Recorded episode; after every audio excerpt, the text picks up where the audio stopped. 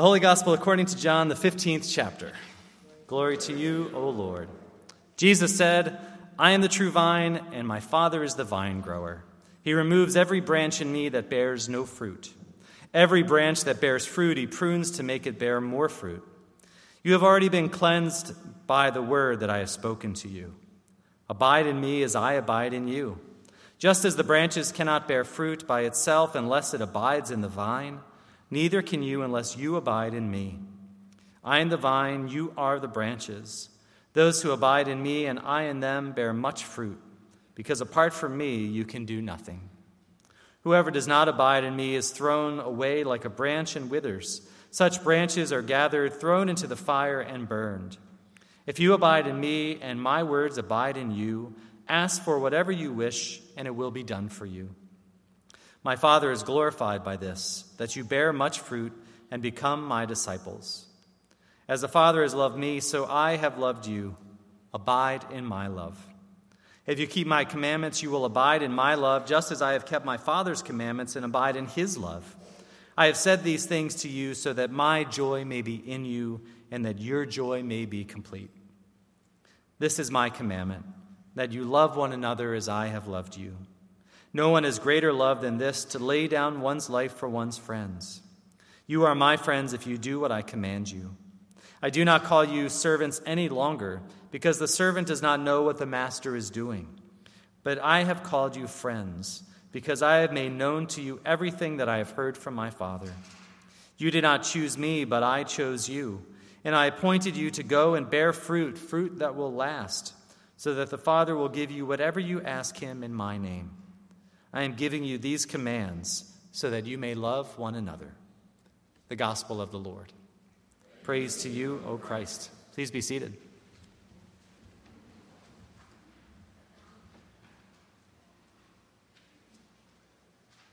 Grace and peace to you from our Lord Jesus Christ.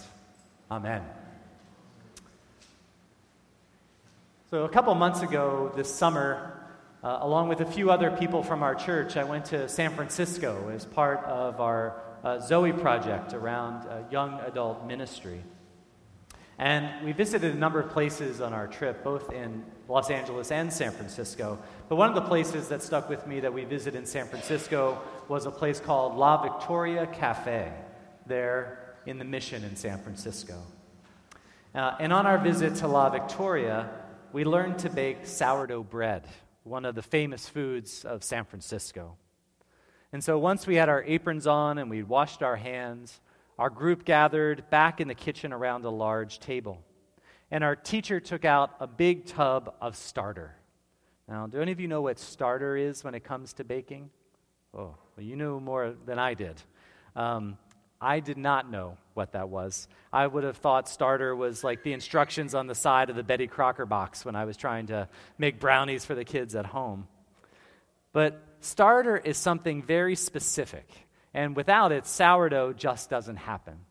Uh, star- starter is a fermented mixture of flour and water containing a colony of microorganisms, including wild yeast and a bunch of stuff I can't pronounce. And the starter is used to l- make leaven and to develop the flavor of the bread. And the starter at La Victoria is an amazing 100 years old.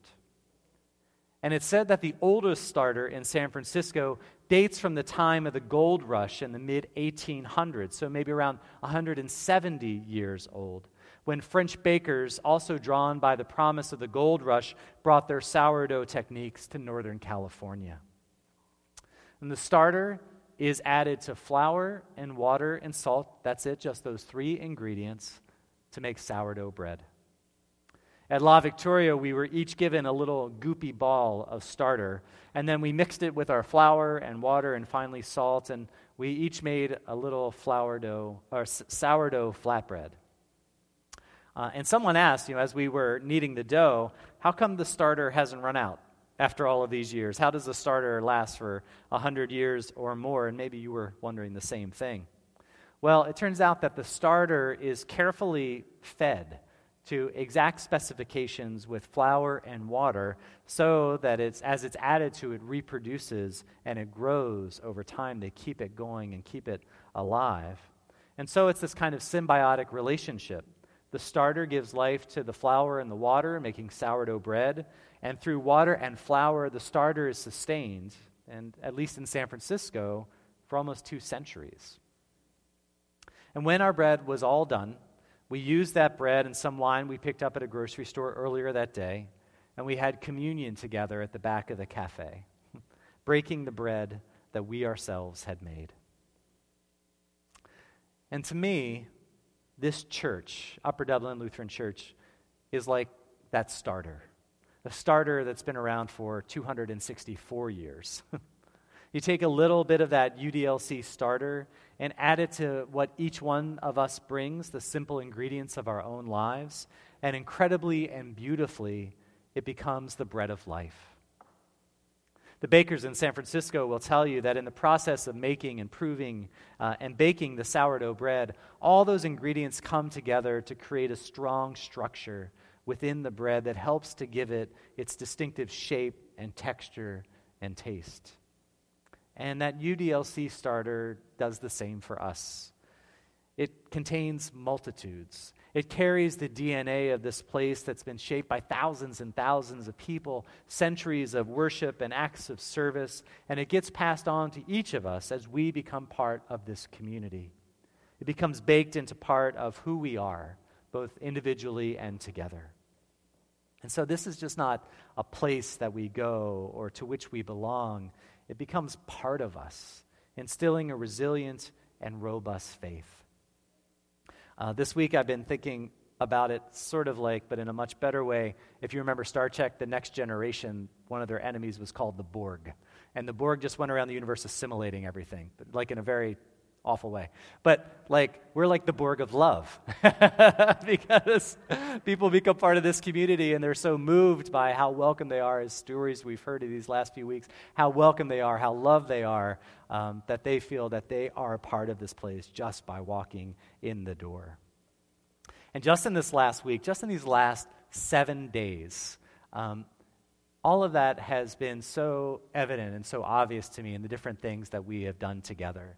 So, just yesterday up in the fellowship hall, we had a meal packaging event, and we had 200 volunteers from our church and local Rotary chapters.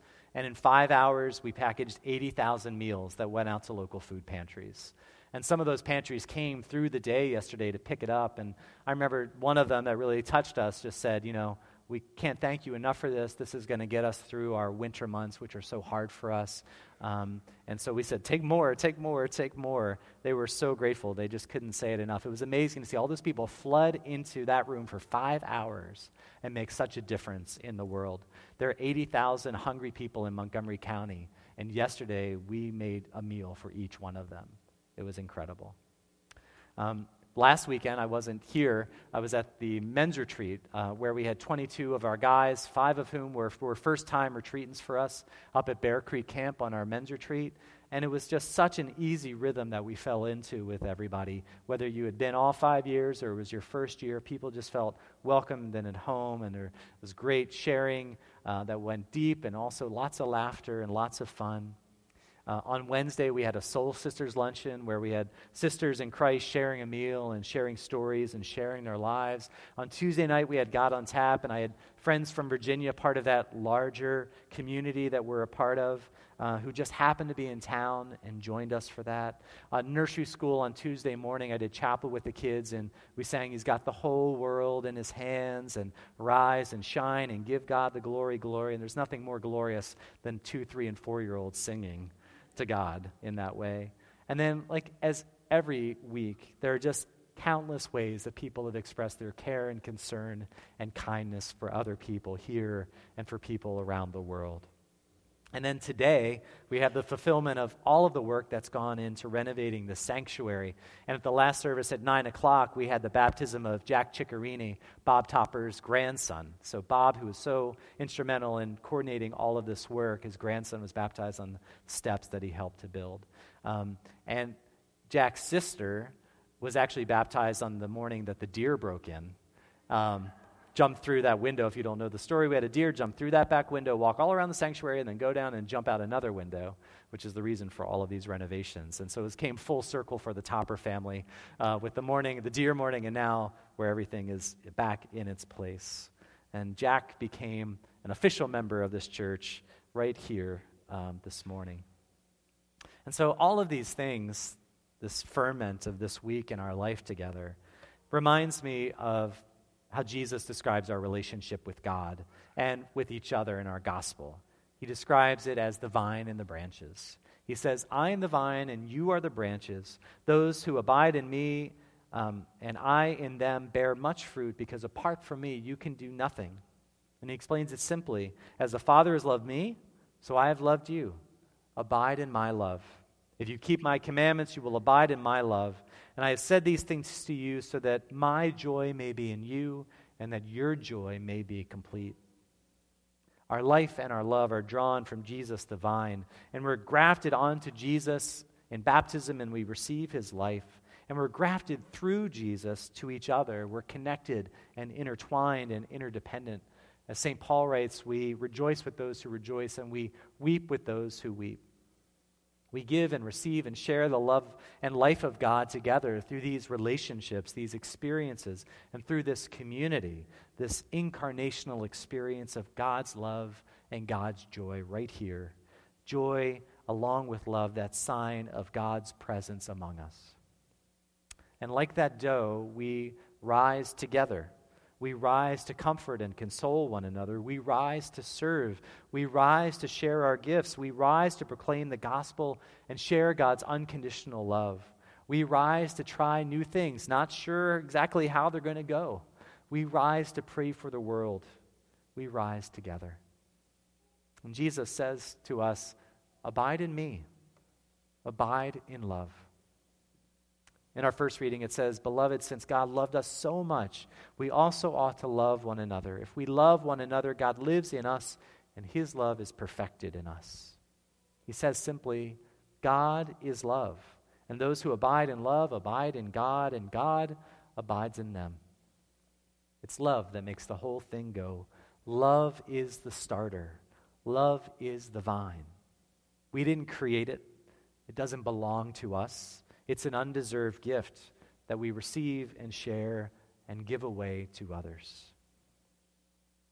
And um, this morning, I want to share our second story from Change Lives, Change the World. And it's a story of the Omloff and Hamilton family, and they come to 745, which is just worlds apart from the, the 1030. It's just ages. Um, and um, their story, as I was reflecting on it, spoke to me so much about that idea of the vine and the branches, the relationships within their own family and the relationships um, that they have made in this church and how much it means to them. And we're going to show that now.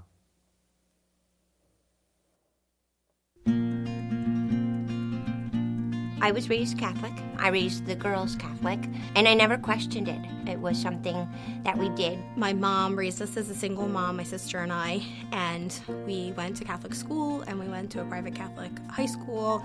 And through all of that, it was what we did. And it all made sense for a long time, and then until it didn't. When I walked in here for the first time, if I had to use one word to sum up the experience, I, I think I would choose the word inspiring. And it was outside, and like services are going on, and people are singing, and the praise and worship band, and we're like, where are we? From the first day we stepped in here, we felt like everyone was very welcoming. Everyone treated us like family members. Um, I do have to tell one funny story, though, because Catholics don't touch one another. At the Kiss of Peace, they're like, when we came here, I was petrified. People poured out of the pews. But now, I actually feel like if I see a new person who is at church, I want to greet them and make them feel welcome because of how I feel about being here. It's definitely changed the way I look at look at everything around, especially with Chosen 300, going down to the city, helping people. The one time there, I just noticed a kid without shoes, and I had my work shoes in the car. I was like, all right, I don't really need these, so I went over, took them off, handed it to him. You think about what like what you can give back to other people, and I have never, ever, ever gotten anywhere even close to what someone has given to me. I like putting out the potatoes. You like putting out the potatoes. when I participated in the Catholic religion, I just participated, but I feel like I can get woven into the fabric of the Lutheran religion. Through my faith, um, by being a living example for my daughter, um, like my mom was for me, that I'm growing another human that is going to do one significant thing to make someone else's life better. She has left me.